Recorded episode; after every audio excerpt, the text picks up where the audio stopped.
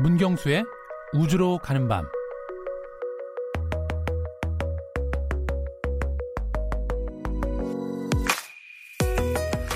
12월입니다. 한 해를 마무리하는 시간이면서 새로운 내년을 준비하는 시간입니다. 12월까지 열심히 걸어온 나를 위해서 겨울 맞춤형 우주 여행을 떠나보는 건 어떨까요? 요즘엔 겨울이 되면 따뜻한 동남아로 여행을 가시는 분들이 많이 늘었는데요. 그래도 겨울 여행을 떠올리면 저는 눈이 세, 생각나거든요. 겨울은 우주와 많이 닮았습니다. 밤낮으로 영하 수백 도를 웃도는 행성들, 그리고 얼음으로 둘러싸인 유로파의 땅, 크리스마스 트리의 전구처럼 빛나는 별들까지 어쩌면 우주는 1년 내내 크리스마스가 아닐까요?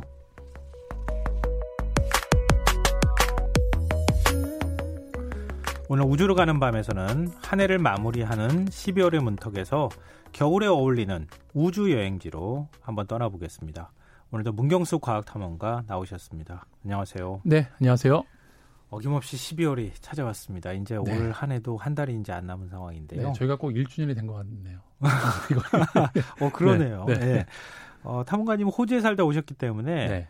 여름에 크리스마스를 지내보셨을 것 같거든요. 네. 기분이 어떤가요? 네, 우리가 그 8월의 크리스마스라는 영화도 있잖아요. 네. 네 정말 그 실사판이 호주라고 보시면 되는데요. 네. 어, 사실 그 우리처럼 그렇게 화려하지는 않습니다.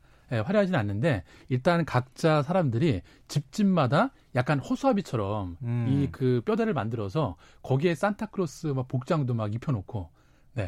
뭐 안 어울릴 것 같은데요. 그렇죠. 네, 되게 뜨거운 더위에서 그게 안 어울릴 것 같기는 한데 네. 어 그걸 보고서 나름 사람들이 되게 좋아하고요. 음. 어 그리고 또 밤이 되면 또 어쨌든 밤은 또 어두우니까 네. 어 나름 또 분위기를 내려고 어 그런 모임들도 되게 많고 네, 그랬던 걸로 기억을 하고 있습니다. 그럼 호주 사람들은 산타 할아버지가 썰매 끌고 썰매 타고 온다고 생각해요?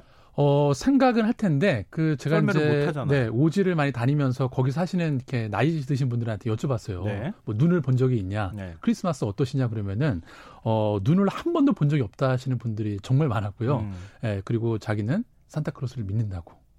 여전히 믿. 어, 아니요, 산타크로스는 있습니다. 아, 그럼요. 그거 반대로 얘기했다 큰일 아, 나는 그럼요. 경우 큰일 나죠. 네. 근데 겨울에 어울리는 우주 여행지라고 얘기를 해주셨는데 네.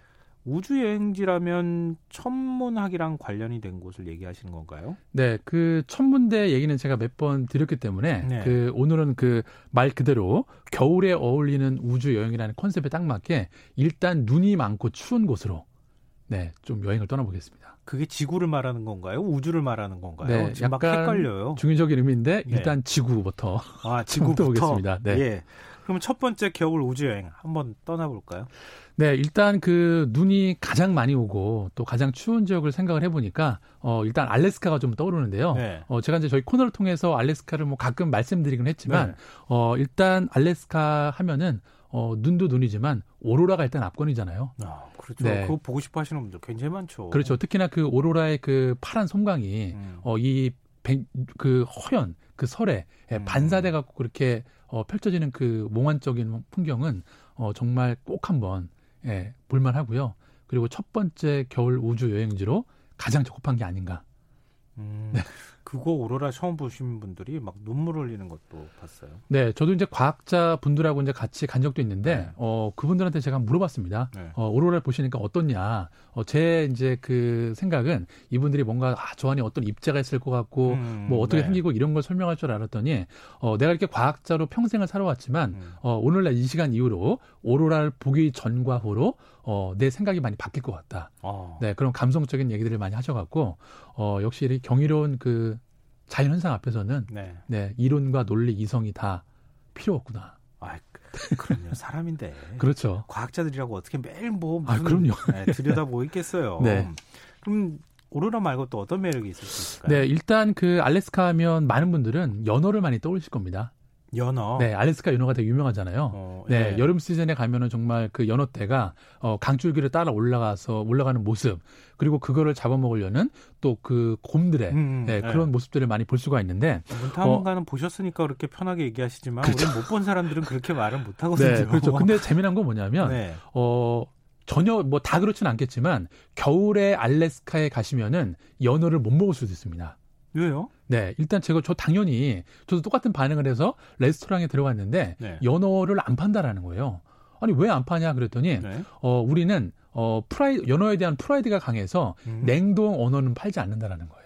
냉동 연어는 팔지 않는다. 겨울에 네. 너무 추우니까. 그렇죠. 그 사실 연어 때가 아니니까 네. 우리는 여름에 잡히는 그 신선한 연어만 가지고서 요리를 하지. 어 이렇게 굳이 겨울에는 얼린 거를 팔지 않는다라고 이야기를 하는데 어 이거는 이제 알래스카에 사는 그 어떤 미국인들의 이야기고요. 네. 또 알래스카는 오래전부터 이제 이누이트 네, 음, 네. 에스코들이 땅이었잖아요. 어, 그 사람들은 아직도 그 부족말에 가보면은, 어, 그 여름 시즌에 이제 연어를 잡아서 음. 이거를 훈제해서, 네. 네, 창고에 저장해 놓고 이렇게 나눠 먹는 그런 풍습들을 여전히 가지고 있는 모습을 볼 수가 있고요.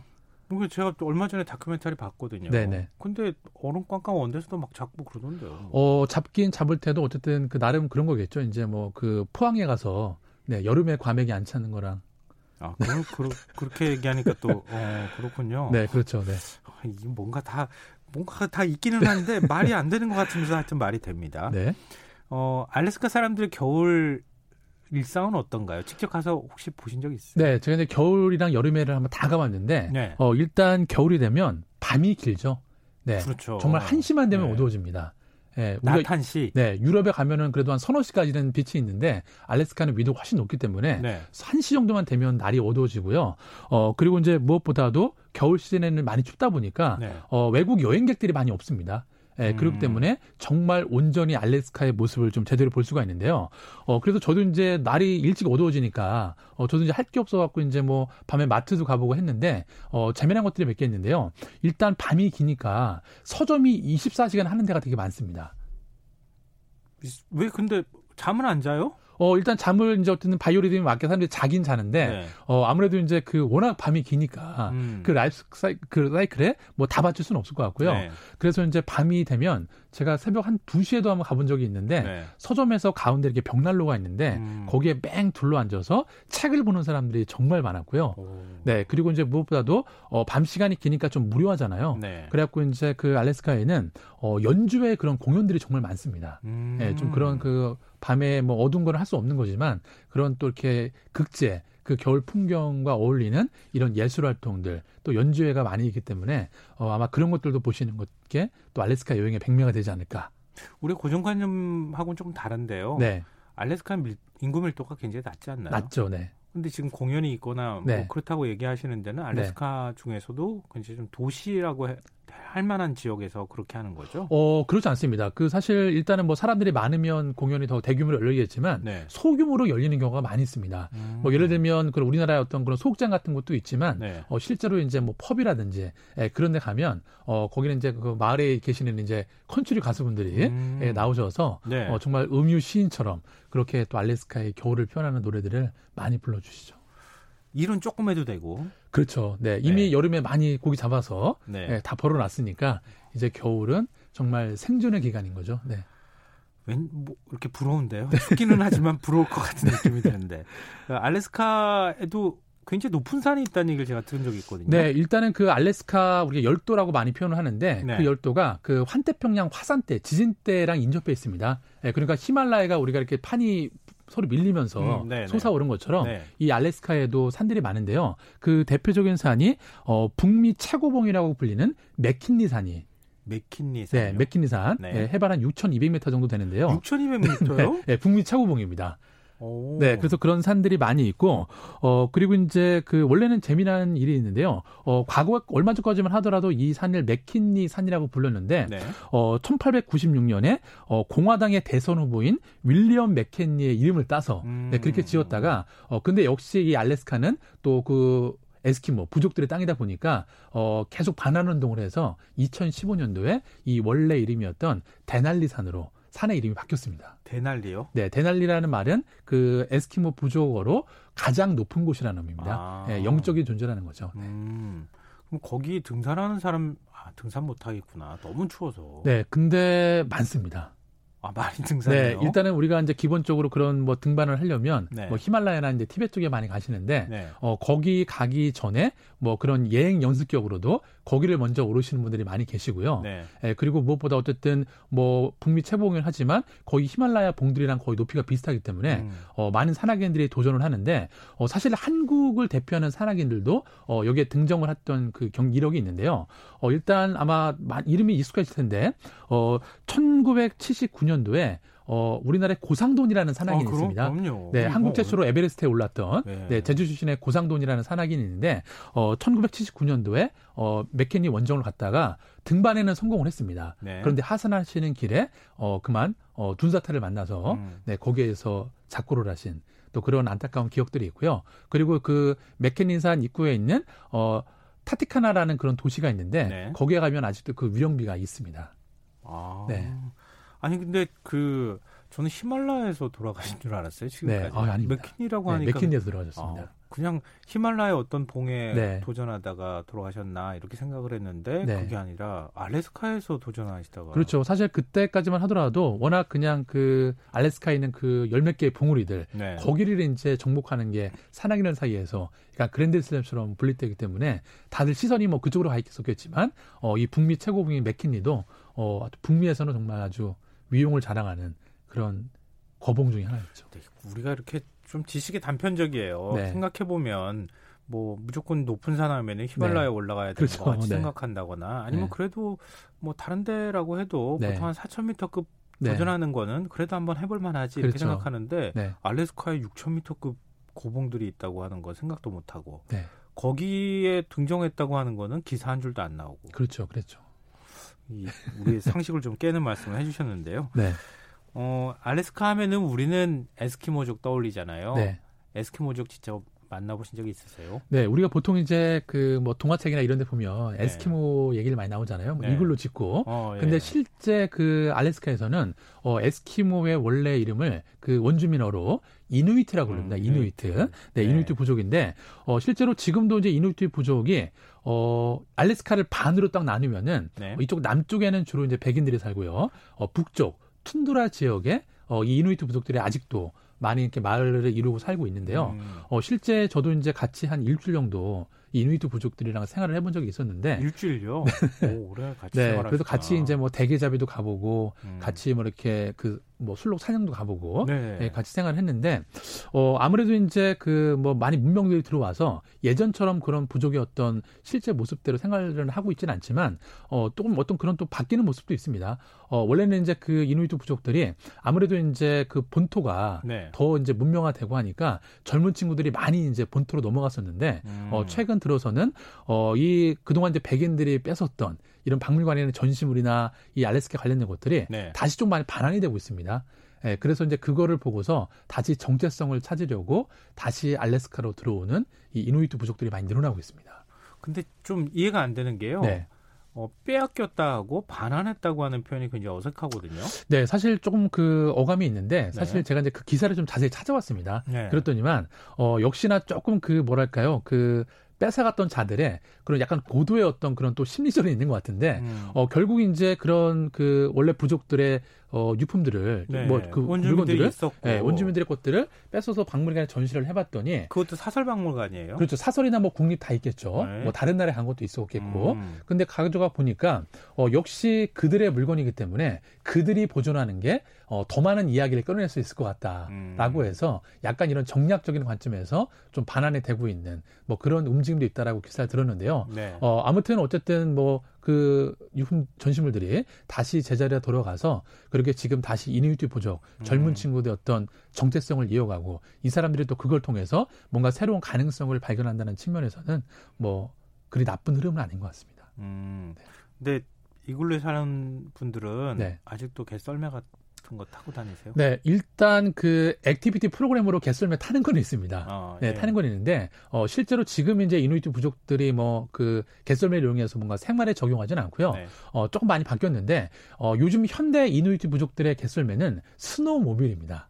아, 스노우모빌. 네, 스노우모빌이어서 그러니까 눈 위에 타고 다니는 오토바이 같은 거. 그렇죠. 이 겨울이 되면은 이 알래스카랑 이 러시아 축치해가 한 200km밖에 안 되거든요. 네. 근데 그 축치해가 다 축치해가 다 얼어버리기 때문에 예. 이 스노우모빌을 타고서 러시아까지 뭐 놀러 갔다 오기도 한다고 그러더라고요. 그걸 타고 200km를 가요? 네. 그 추운데? 네, 잠깐 갔다 온다라는 거죠. 오. 근데 그 안에 가면서 이제 뭐 한 번에 가지는 않을 테고 네. 또그 중간 중간에 또 이글루도 만들어서 음. 거기 쉬었다 가기도 할 텐데 어 재밌는 거는 제가 여름에 또 그 비슷한 그 마을에 가봤더니만 네. 어그 부족들이 뭔가 이렇게 스노우모빌을 막 뚝딱뚝딱 고치고 있더라고요. 네. 그럼 뭐 하냐 그랬더니 어 스노우모빌의 그 밑에 그 스키 같은 그 판을 네. 어 수상 스키처럼 개조를 해서 이제는 그 스노우모빌을 수상 스키로 개조를 해서 바다를 또 그 타고 다니는 거예요. 바다를 또 타고 다녀요. 네, 바다 위를 그냥 그, 그 서핑 보드처럼. 예. 여름 여름 네 여름이요. 거죠? 네네네. 어. 예. 네, 근데 그런 것들을 보면은 어 이게 이제 미국이 사실 그 뭐 뭔가 만들고 차고지구나 이런 것들이 되게 발달돼 있는데 어 그게 이제 인위적으로 만들어진 게 아니라 어쨌든 그렇게 외진 곳에 서 살면은 어 뭔가 차가 고장이 나도 음. 내가 어디 카센터에 갈 수 없기 때문에 음. 그냥 자연스럽게 예, 그들의 생활 속에서 예, 그런 문화들이 만들어진 게 아닌가. 네. 그냥 차들도 많이 다니죠? 그냥 차들도 많이 다니는데요. 어, 일단은 카센터가 별로 없습니다. 카센터가 없으면 어떻게 해요? 네. 그래서 보통 자기네들이 그냥 자, 자체적으로 고치기도 하고요. 네. 어, 만약에 고치지 못할 경우에는 그냥 그 차를 버리더라고요. 차를 버려요? 아, 자기 집 앞에 세워놓는 네, 세워놓는 거죠. 세워놓기도 아, 하고 음. 그냥 가다가 고장이 나면 세워놓기도 하고. 네. 네 그래서 그런 것들도 또 제, 대자연과 음, 어울려서 음. 네, 또 이렇게 썩 어색하지 않게 예, 그렇게 모습을 보이고 있습니다. 음, 음, 그 궁금증이 너무 많은데요. 네. 진짜 이글루를 만들어서 거기에서 생활을 하는 분들이 있어요? 어, 지금도 이제 겨울이 되면은 그 이제 그 뭐 이렇게 술록 사냥들을 많이 다니시거든요. 네. 예, 그런 걸 할 때는 이 술록대를 따라가야 되기 때문에 네. 어, 실제로 그렇게 아직까지도 어, 이글루를 만들어 갖고 그렇게 사냥하시는 분들 많이 쓰는 것 같더라고요. 음, 생식은 하죠? 생식은 하죠. 네, 실제로. 네. 네. 뭐 익혀 먹지 않고 그냥 생으로. 네. 뭐 근데 어쨌든 뭐 대게나 뭐 이렇게 연어 같은 경우는 훈제라든지 삶아서 많이 드시기도 하는데 음. 어, 여전히 뭐 생식도 많이 하시는 걸로 제가 알고 있습니다. 네. 지금 청취자분께서 어, 지금 에스, 그 알래스카가 이렇게 네. 눈앞에 펼쳐지는 것 같아요. 아. 이렇게 또 얘기를 해주시는 분이 계시는데요. 어, 일단 여기까지 하는 네. 걸로 하고 네. 또 우주 얘기도 안 할 수 없잖아요. 그렇죠, 네. 마지막으로 우리 다른 행성으로 겨울령이 떠날 수 있다면 어디에 혹시 가보고 싶으세요? 네, 저는 이제 많은 분들한테 갈 수만 있다면 네. 토성의 위성인 유로파로 가보시라고. 아, 유로파. 네, 일단 유로파에는 그 얼음 지가로 돼 있기 때문에 네. 어, 정말 우리가 우주복을 입고서 음. 스키를 좀 탈 수 있지 않을까라는 기대도 갖고 있고요. 또 지금도 그 얼음 지각 틈으로 어, 물기둥이 솟아 올라서 네. 예, 지상으로 뭐 수백 킬로 이상 물기둥이 뿜어 나오는 그런 또 분수 같은 것도 볼 수 있기 때문에 네. 어, 우주 여행 중에 우주 행성 중에서 가장 겨울 여행지를 만든 곳은 유로파가 아닐까. 나중에 네. 꼭 가볼 수 있으면 한번 가서 네.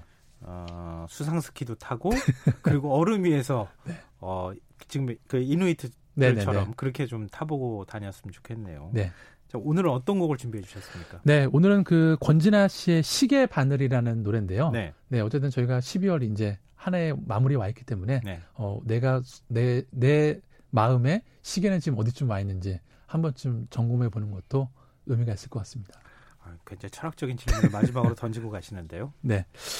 자연이란 인간의 삶밖에 존재하는 것이 아니라 사람의 삶마저 포괄하는 존재다.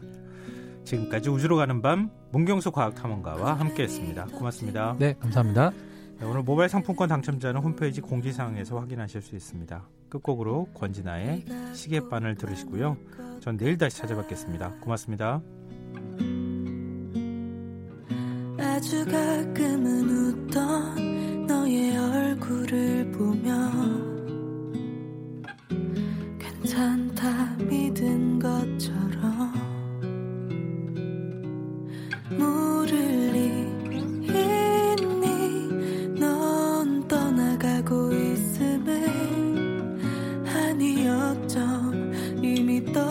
떠나갔